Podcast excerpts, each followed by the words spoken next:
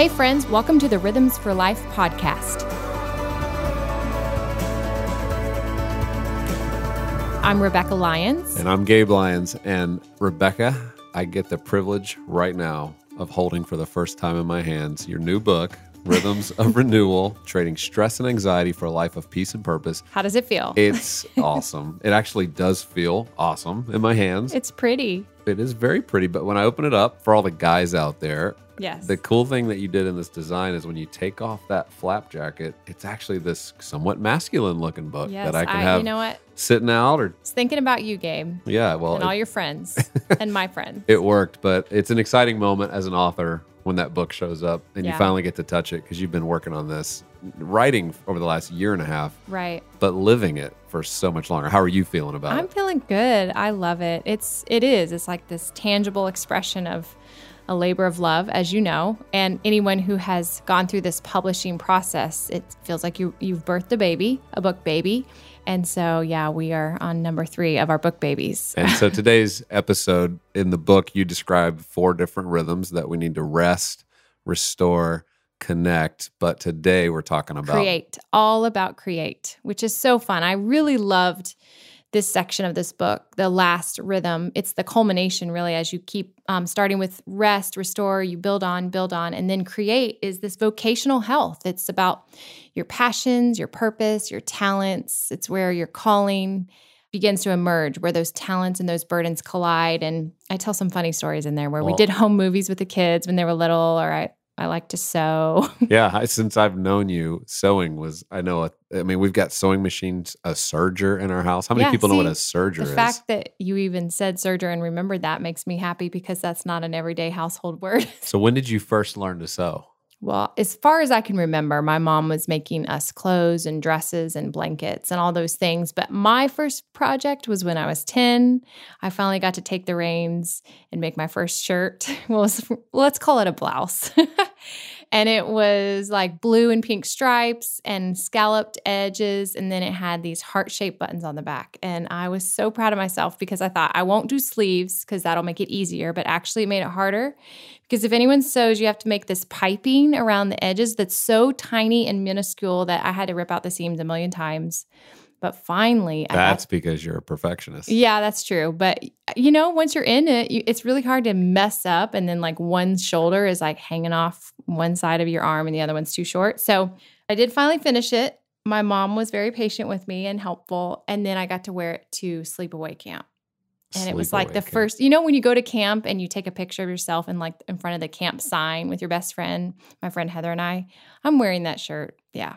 Well, I have a sewing story Hmm. that I don't know if you know. I was 11 years old trying to give my mom a Christmas gift, and I had no money, but we had a bunch of fabric laying around. So I went, got a big needle, figured out how to thread it, and I sewed probably the ugliest pillow you've ever seen and stuffed it with like things that were kind of coarse. It wasn't like a down pillow. This Not was something like you would lay your head on. this was like something you'd want to hit somebody with if you I've were in a pillow seen- fight. I've but anyway, it had like an pillow. orange duck on the front. I mean, it, Oh, it's wow. awful, and I bet she still has it. She does because your mom is like that. She will keep everything you make from her, especially. Now, now today, You're famous for doing things that you don't really know how to do, though. Yeah, the first time. create rhythm. I've got lots of stories, but we'll save those for Yeah, another. no, just time. one, just one. Well, when I was in high school, my buddy Jason and I, we created a business and, and I always make the mistake of just starting something without actually practicing it. so this was a business we called the seal that's a deal. Yeah. And we actually sealed driveways with black tar. And you had never done it before. Never so done you're it trying to before. create, I'm trying to create but you have no idea what you're no doing. No planning. We show up and and this older lady, bless her heart, says, "Yes, my driveway needs done." We're like, "Okay, $75, we'll do it." Well, we had paint rollers and paint brushes in tar and we started to do Yeah. that to the driveway and it looked awful and the lady said, "I'm not going to pay you for this." As she should. And we said, "We'll fix it." And so sure enough, we went out there and hand painted with a paintbrush Mhm. her entire driveway. It ended up looking good. She gave us a little bit of money. But What was the I- lesson learned there? the lesson Gabe? was actually prepare, plan, be a little educated before you jump into Right. creating. It'd be like me making a shirt when I was four on the sewing machine That's right. and expecting it to work out. Okay, now why we're talking about sewing a little bit is because today our interview is with two people who started a fashion company that's just blown up. It's amazing. But when we thought about who could we talk to and really understand the power of creating, these two came to mind. Right. So Barrett Ward is the founder of Able. And it's an ethical fashion brand that challenges the culture of the fashion industry by creating transformative opportunities for women. Fair wages. It helps women who have walked out of hard things have sustainable jobs. There's artisans here in Nashville and around the world. And then Marissa Pardo is the marketing brand director. So they work together from the very beginning. And then there's obviously a lot more people on the team. I think what we didn't know was how much this vision to create a company as an entrepreneur, how much pressure that put on Barrett. Right. And so the conversation just gets pretty deep pretty quick on the pain I think a lot of people feel when they go out to create something good for the world, and it is great for the world, but it starts to have a negative effect on their life. And that's part of the role with people who are running hard and fast and create rhythm. When you have one rhythm that's highly dominant, it means those other three are probably suffering on some level, which leads to exhaustion and burnout. And so that's what we that's what we heard in this conversation. So we're going to talk about medication, talk about the role that played in his story and helping him get healthy again. We're going to discuss rhythms of play. It's going to be a fun conversation, but also quite deep and serious. So let's listen in now to Barrett and Marissa talking about how we create.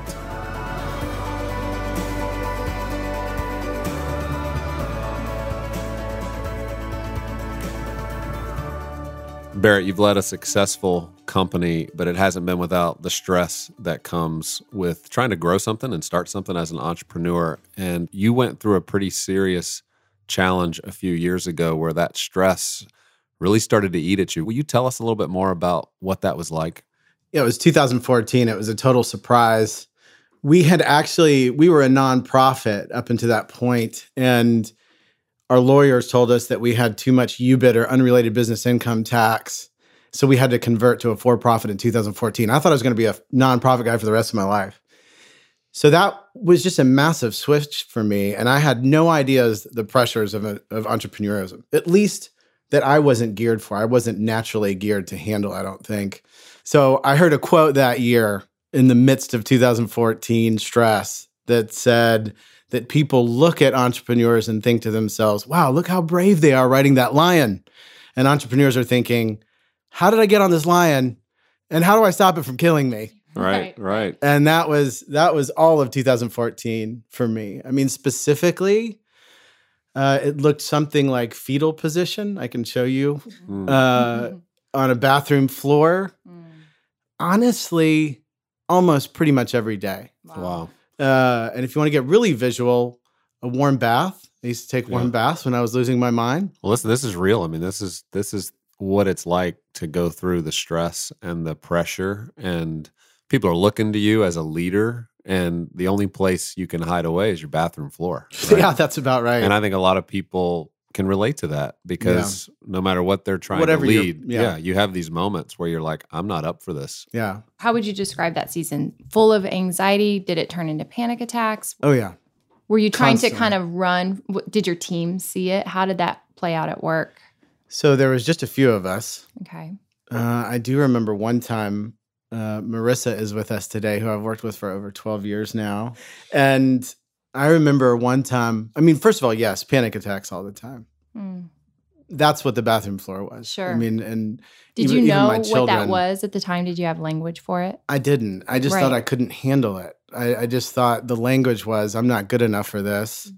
Clearly, I'm not suited for this. I tried to convince my counselor that I should be a, a real estate salesman and he was like, and I really sold him on it. Yeah. But as God would have it, as I eventually got through all that, I realized that just wasn't true. But I was pitching a story that I, this is not for me.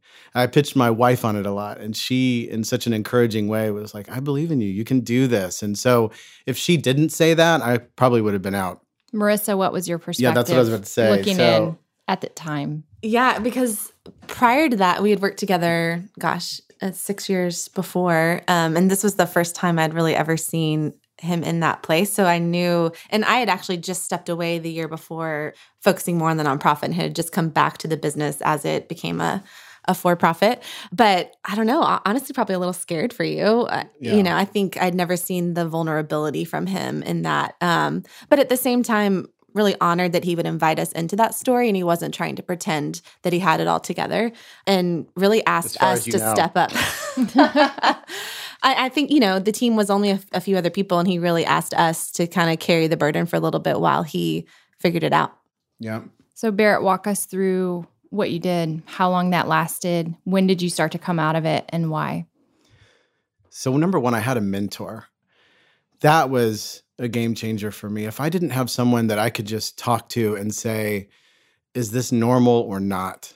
Mhm. Um, and be regulated at some level for that. That that would have been really hard for me. Just and what I mean is not only a mentor emotionally, but also specifically what I was doing in business. So I would always recommend that. About the middle of that year, I started going into counseling, and as we were trying to re-engineer my mind, we really never got to a place where all that logic in the head was trickling down to my heart. I still wasn't able to manage it. Hmm. And it took me about a year to finally not feel like it was a terrible giving up idea to take Lexapro or an anti-anxiety med. Mhm. And for me, when I took it, within two weeks, I felt like myself again. Hmm. It was, and and I guess it's just the raising of your serotonin. But the reality for me was, is when we talk about rhythms and creativity and things like that, I hadn't felt. I, I realized after I took the Lexapro that I had not felt creative for the entire year. And then all of a sudden, my mind started opening up as the stress went away a little bit or was managed through the medication. And I started feeling like myself again. And I think that's one of the things that one of my friends told me when I took it. He said, It's not going to numb you, it'll just make you feel like yourself again. And that was true. Hmm. And so when I started taking it, I didn't know if I would need to take it forever or not. But the objective for me was to use that for about a two two year period is what it ended up being. But I wanted to use it as kind of a crutch. I felt like I literally had a broken bone Mhm. and I literally needed to let it heal. And while I was letting it heal, I wanted to reform the way I thought about stress. I wanted to reform whatever the presuppositions and conclusions that I was reaching that led me to a place that felt like I was going to die or that I would rather be dead Right. than have to deal with running this business. Right. That was genuinely how I felt. And so I spent those two years really working through those emotions and retrained my mind. And honestly, it worked. After about two years, I said, okay, I'm going to do this. I'm going to try to come off. And I'm, and I was like, it's okay if I need to go back on, but I came off very successfully. And since then, I've had my times where I've thought maybe I'll do this again, but I've been able to work through it. Well, thank you for sharing. I mean, just such a personal story, letting us in on that because because I think a lot of people are going through the same thing. They're trying to figure out how to cope with it. Medication obviously has different perspectives on whether that's good, bad. Is it cutting off your emotions or empathy, Right. numbing you out? As you said, your friend was like, "No, it's not going to do that." And and I think though the success of you going, look, I used it as a crutch. I was able to get through and, and kind of get back to who I was and Mm. get get rhythms probably in place that Totally. have helped you start to live into a life where you said, you know what, I'm not going to need the crutch anymore. I'm I'm doing okay. Marissa, I know for your work, you guys are leading an incredible fashion company called Able, and I Huge know fans. I'm wearing it head to toe right now. I just Yeah. wish I wish you made men's clothes. I We've hope got some one gender day neutral, you know, gender neutral. Okay, gender neutral. What is that? Like It's a you, bro. t-shirt? You are gender A neutral. t-shirt? You're very No, I'm I'm pretty clear on what my Yeah, sex striped is. as we I'm- talk right now. You could wear my shirt and it come up to like a your you know your yeah, crop shirt for Gabe. That would be amazing. But as you guys are in this space, I mean, you're in a very creative space. You lead a team of people who are designing and creating, and that's one of the rhythms Rebecca and I talk a lot about is the need to create and what that does. But something that was so cool early on that I remember seeing you guys do is is how you will work with women, and I want you to share that story a little bit more. That what goes into this process for you guys as you create, it's not just your own designers, but you've brought other people into that process. Talk a little bit about why and also how the value of them being able to create Mm. has brought dignity and brought life and rhythm even into people in difficult circumstances.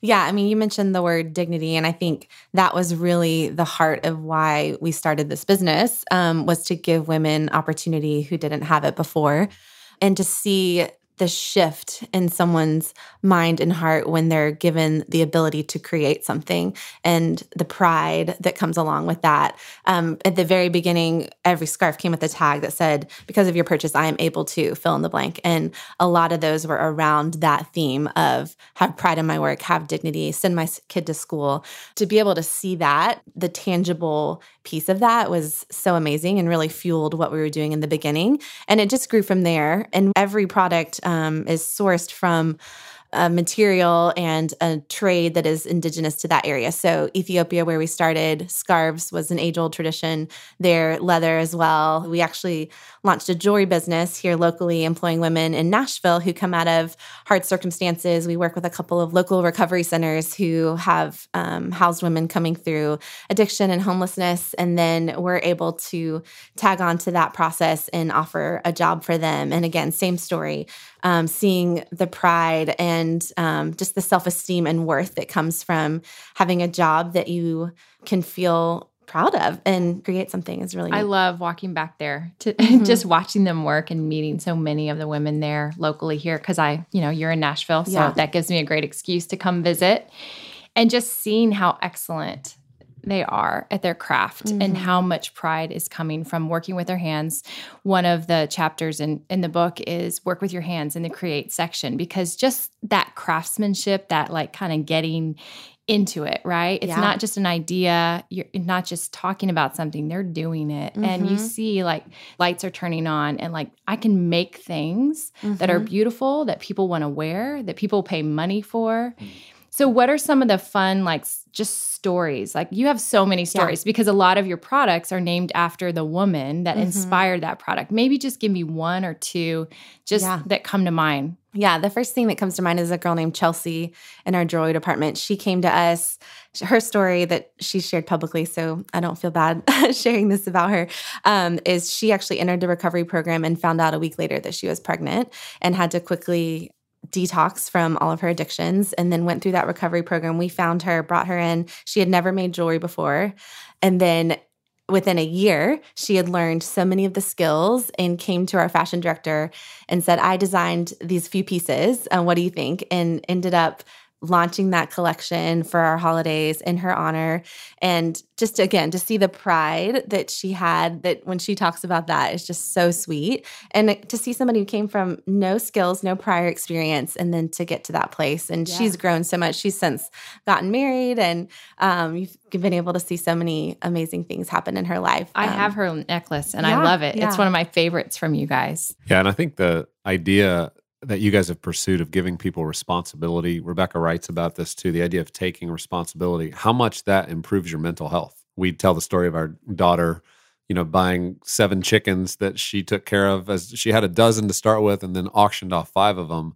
At the county fair with 4 H, like she was owning it. But as a 13 year old, that was important. It's important for our kids. And in society today, a lot yeah. of times children aren't growing up where responsibility is required of them. And there can be a sense of unanchoredness, meaninglessness, purposelessness because they don't have anything to take responsibility for. And I hear you telling stories of giving people responsibility, letting them create with their hands. It's a beautiful example, but I bet you saw mental health improve, mm-hmm. emotional health. Is that part of the story? For sure. And again, that jewelry team is really special. They have taken the time to really pour into one another. They all get where they've been, and there's a camaraderie there that is super unique. And you can just see that they feel understood and seen, and they take time to get to know the person. And especially when you're doing something like making jewelry, you know, it's a side by side kind of activity. So they can talk and interact and stuff as well. And it's, it's a really special place yeah, to your point too, Rebecca, about having the right tools,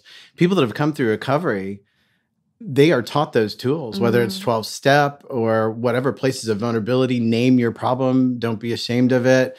Like they have determined the culture for the entire company. It's not a matter of us being a benefit to them. Mm-hmm. It's really, I, I, I started working with people in Julie, just a couple of women, because we just wanted to be around the people that we were trying to be a benefit to. And Ethiopia, where we started, was so far away.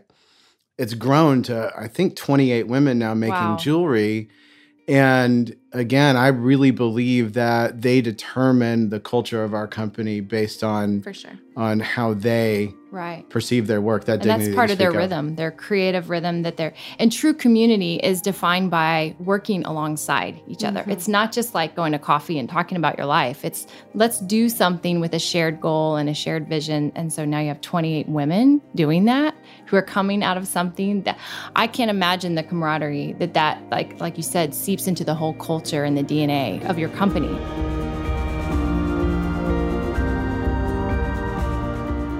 So, Bear, I want to get back to walking off of medication because a lot of people have this, a lot of people that I've talked to over the last several years are saying, I, I want to get off. I'm a little afraid. I'm not sure where to begin.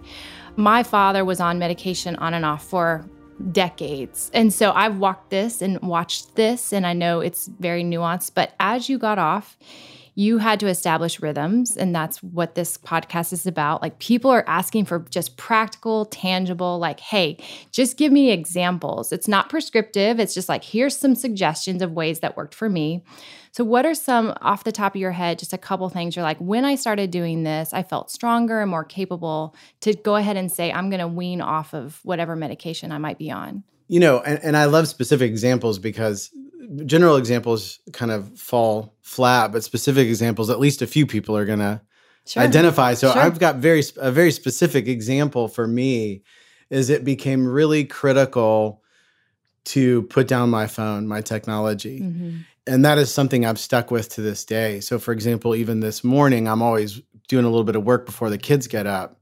But I there's a lot that happens in me that as soon as I see them, I shut it down, put it away and celebrate. yeah They're walking into the room. good morning is a big deal Good morning yeah and even taking the the 15 less seconds that I would finish that email with sure and saying this is a priority to me uh, does so much for my spirit and I think my psychology as well. So and that's for a big them. one. And for them, that eye contact, that embrace, that connection doubt. immediately when they wake up. Dad's paying attention to me. I think really I'm so hyperbolic in my mind and I think that's what happened in my time of anxiety and depression. But I think what I really have to say to myself is at this extreme level is if I don't finish this email right now, nobody's going to die. Right. you know and and everything will be okay. I even when i lived in ethiopia i had a friend that said to me uh, you know my wife really wants me home by six o'clock. He was the leader of a huge nonprofit and he said but i try to tell her if i stay till eight there's so many lives that change and are saved and things like that. And i said to him I, i'm with you dude. You need to stay till midnight you need to stay till midnight. He's like, now come on, Barrett. And I'm like, well, seriously, people are dying if you don't. And that kind of thinking just goes nowhere. And the reality is, is we only have so many hours in a day. We do have to prioritize. And and who's to say that you being more healthy and a better family man doesn't lead to you running your nonprofit that much That's better, right. I mean, I think it's a lie to suggest, and, and this happens a lot of times with hard charging, career oriented people, is that I'm in a season. You'll you'll hear that a lot between spouses. Like Mm. I'm just in a season of a lot of travel. I'm in a season of I need to stay till eight. I need to do a bunch of dinners, like a season. And it really, when you look back at their life two, three years later, they're still in that season. Oh, yeah. Even if they switch to a new company, you know, it's it's something getting filled by that. That's not truly helping them become more of who they are. It's more just replacing what they should be doing. So I admire that simple idea: put the tech down, connect, look people in the eye, love on them. Yeah. You know, I I even remember when I went from in my 20s, I went from a for profit. I was probably working 70 to 80 hours a week. And I went to the nonprofit world and I was making about $32,000, um, which was a big shift for me and it was a challenge. But I thought to myself, oh, now I can relax at least. There's not all this pressure.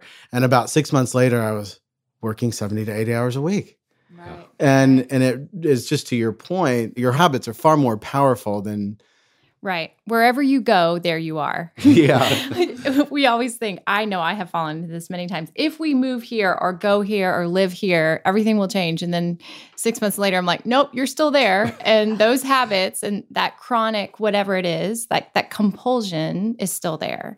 And so, whether that compulsion is work, whether it's escape, that tends to follow you wherever you go. So, that proactive step is the requirement to establish a new rhythm because that is the only way you can overcome the natural default of the compulsion that wants to stay. So tech putting it down is a great example. And and to the point that you're making on that, the putting down for tech for me personally is a huge statement of I'm going to be present wherever I'm at. Oh, so if good. that's somebody walking into my office or if it's a lunch date, putting it on sleep, it just allows me to deal with this overall problem that I'm worrying about a future that I can't control. So instead, I'm forming internal habits to say, I will be in the moment. right. And that strengthens me. Marissa, you're a working mom now with two littles. Yes. And I know you you took maternity leave and you really owned it. And I wonder for you, just coming back in now, it would take proactive rhythms for you as well because you're Mhm. still working hours in the office, you're coming home, connecting with your children. What does that look like? How how has that evolved, you know, now with two? Yeah. Well, I am definitely a person of routine. I'm very type A and like things to happen in orderly fashions. And I really believe that the routine helps mitigate some of the chaos for me or embrace some of the chaos that is Sure. going to be there regardless with two little kids and working. So we try to set up a lot of things so that we can tell that, you know, have kind of expectations and really expect that certain things are going to happen at the same time every day. So Sure. we're going to have breakfast together as a family every morning. We're going to do XYZ and and those help keep me sane, I think, knowing that the workday probably is going to be a little crazy and unpredictable, but at least I can have these certain things in place within our family that I can predict are going to happen on a regular basis and Yeah. cadence if that makes sense. Yeah. One of my friends told me, you know, you limit stress by limiting the number of decisions you have to make Mm. on a daily basis. So the goal is what is the system, you know, at your home and with Yeah. your children and routines. And the more you can make that decision once and let it happen multiple times, it's going to remove stress. Barrett, the contrast from five years ago, you laying, you know, in the fetal position on the bathroom floor, till today, you're wearing a swimsuit right now because you're about to go to the lake when we're done with this conversation. Yeah. Uh, but it is kind of midweek afternoon, and you've got plans to go be on a boat. So something's changed. Talk about the kinds of things you do to have fun, like maybe going out on a boat. But what's the play side of your life now? And, and has that been something you've tried to kind of re engineer as you've come out of that season? None of that's true. I'm not wearing. No, I'm just kidding. Um, yeah, I, I the the thing that I talked about with the technology was a very specific example in that space. But I would also say, and this one I feel like has to be true for everybody. I have to get into nature. Yes. But let's be clear. I wasn't nature boy growing up. We never did anything like that. I never camped. I believe in air conditioning. It's just not my it's it's not something that was initially built into my spirit needing it, right? But as I grew older, I really wanted our family to have something that we did. And it ended up being more for me than anybody else, probably because getting out on the lake, there's no, there's nothing out there but trees and water allows me to feel that sense of creativity. And being at the office uh, is awesome. We get a lot done at the office, but for me to get away and have time in nature where there's nothing else happening, Mhm. I just start to feel that because I'm an introvert. So I literally feel the gas tank filling up, and all of a sudden, when it goes ding ding ding, I can I can literally feel myself ready to have a really creative conversation. And she knows that when we Marissa can always create. She can. al- I mean, I feel like you're always able to turn that on, but there are times where she'll come to me and go, "Can you help think through something?" And I've I, I got nothing. You know, it's like that's not happening right now. See you after the boat. being outside is just fuel for my body. And that's why rest is the most natural rhythm for me because you, you just have to get outside. I feel like just God's creation does the rest for you. You kind of like just can, you can receive. And so I love seasons. I love sunrise, sunset. I love the golden hour. I love the ocean. I love woods, like whatever, because it does feel like a filling up. And then from that overflow, you can go back out. So I love that that's your your thing. And there's also a lot of neuroscience and research now showing how important green spaces are. And they're even in urban planning trying to build green space closer to your, like the closer a green space is to your home, the healthier you are physically, your mental health's better. So everything you're saying, I think it lines up with just how God's designed the world. Like Mm. we weren't necessarily meant to be inside conditioned air spaces. and never touch the ground. You know, I think it was C.S. Lewis who would come home from work and take off his shoes and walk in the grass so that he could actually just feel the earth because shoes maybe weren't a thing from the very beginning. Mm. And and so I just think remembering some of that's important and the idea of play that you're going to do this afternoon like as we get older it, you're not allowed to play as much right? It's looked like oh you're a slacker. You're going to play. Or like when i go Yeah, play golf like oh gabe's not working today. He's playing golf. Must be nice. It's like no i have to do these things or i don't have anything to bring To to, the rest bring, of my yeah. life I'm so grateful you guys are here. And I love just the mission of Able. I love what you're doing. I love that nature is fostering more creativity around this whole organization. And just one last thing about Able. One thing you guys do that I admire so much, you've you've worked really hard to do this out of just conviction in the fashion industry is just showing the wages. Can you talk about that for a couple minutes about why that came about and what you've seen, how you've seen that make a dent in the industry? you know, it, it, uh, it's not forced for me to say that that comes out of creativity. It's not staying on point with this mm-hmm. podcast. The reality is, I did not have in that 2014, even 15 period, the emotional capacity to really to create something and to see see a real need in front of me. But as I came out of that, one of the things I started learning about was just how rough the fashion industry can be. Now we knew child labor way back when in 1996 was a issue that Nike got busted for and then they addressed because of consumer demand.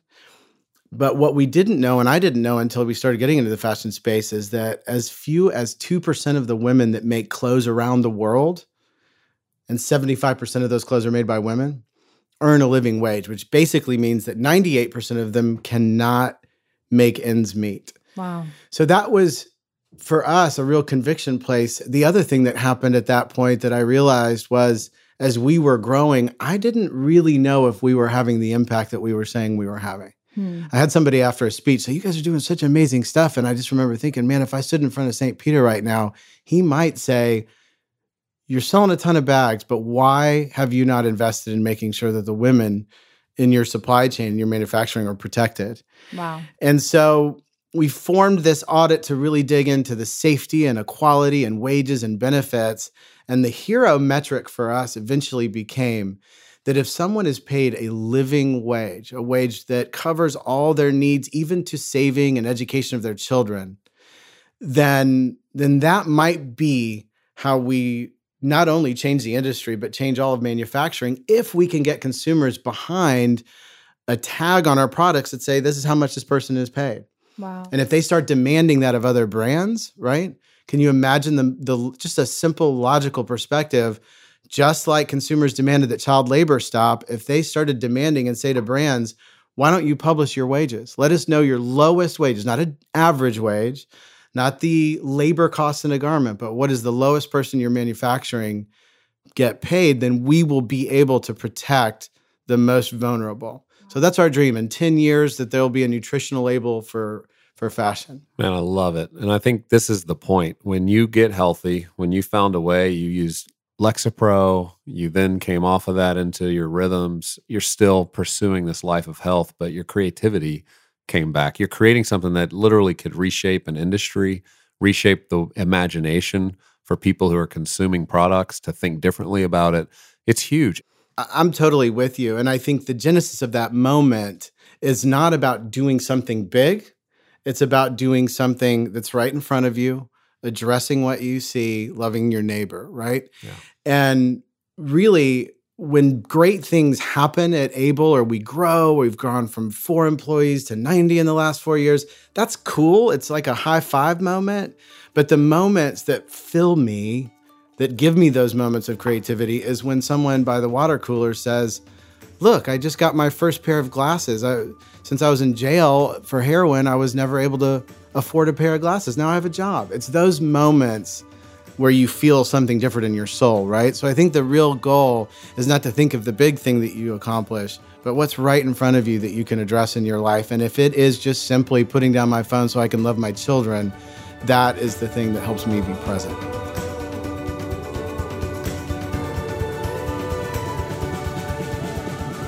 I loved this conversation, the insight of what it looks like to walk through something hard and then start these practices, these rhythms of health. Uh, to see Barrett where he is now, ready to jump in the lake, just an ease about him looking back on the man who was in the fetal position on the bathroom floor. That's what that's what this looks like. It's that healing journey. You know what I loved about what Barrett described, which is so true of you, is getting out in green space and nature. That when we do that, there's something about that that just fills us up. Mm-hmm. And I think it's tr- that's true for all of us. I think it is. like we were designed to enjoy God's creation It a little is. more than our natural life tends to lend to it. That's right. I even mentioned in the book that studies show that just five minutes of being outside, any outdoor activity like hiking or jogging or walking, can change your mood and your self esteem. And these rhythms are so important. This is why Rebecca and I are doing this podcast because we want to have more places where we're honestly dealing with the pain we're going through, but seeing how people are walking through it with success. That's what Rebecca's book, Rhythms of Renewal, does. It, it actually helps you map out how to get these rhythms going in your life in a daily way, a weekly way, in a way that's going to help you come at life from the healthiest place. We hope that not only is this conversation helpful to you, but Rebecca's book, Rhythms of Renewal, will be a guide and something that helps you as you walk this out. Remember, it releases in just one week. And when you pre order, Rebecca, tell them what they get. So you'll get, first of all, 20% off anything at Able, which I wanted to do because I love their stuff so much. They have leather bags, they have shoes, they have denim, they have jewelry. Phenomenal, great quality. And again, it's giving these women a fair wage. It's giving them jobs that are sustainable to support their families. And so it's just, it's the best because it's beautiful and it's for a good cause. And you'll get 20% off anything site wide all the way from now till Black Friday. And it also includes anything on sale, which most people don't do that. They're like, it doesn't count if it's a sale, but this does. So if it's on sale, you get another 20 off that. So if you pre order this week, please, please, please take advantage of it. You won't regret it. And if you're a guy, you can order some good Christmas gifts There for you your go. wife, like I know I'll be doing. Yes, so you make will. that list, Rebecca. I need to know how to take advantage of that. Also, Rebecca and I are excited about our partnership with our tribe because if you're in that darkest place and you really need to talk to somebody, we have been able to partner with them so that you can have a conversation confidentially, securely with a certified coach who can better understand the rhythm you're great at, but help you with the other ones that you're not. They're offering a free 30 minute session and it's simple to get. Here's what you need to do write this down. You need to text the letters RFL and the numbers 2019 to the number 555 888. So text RFL 2019 to the number 555 888, and that will help you get going into that journey of having a conversation with a real person who can help you as you sort through the areas in which you're feeling the stress and you're feeling the anxiety.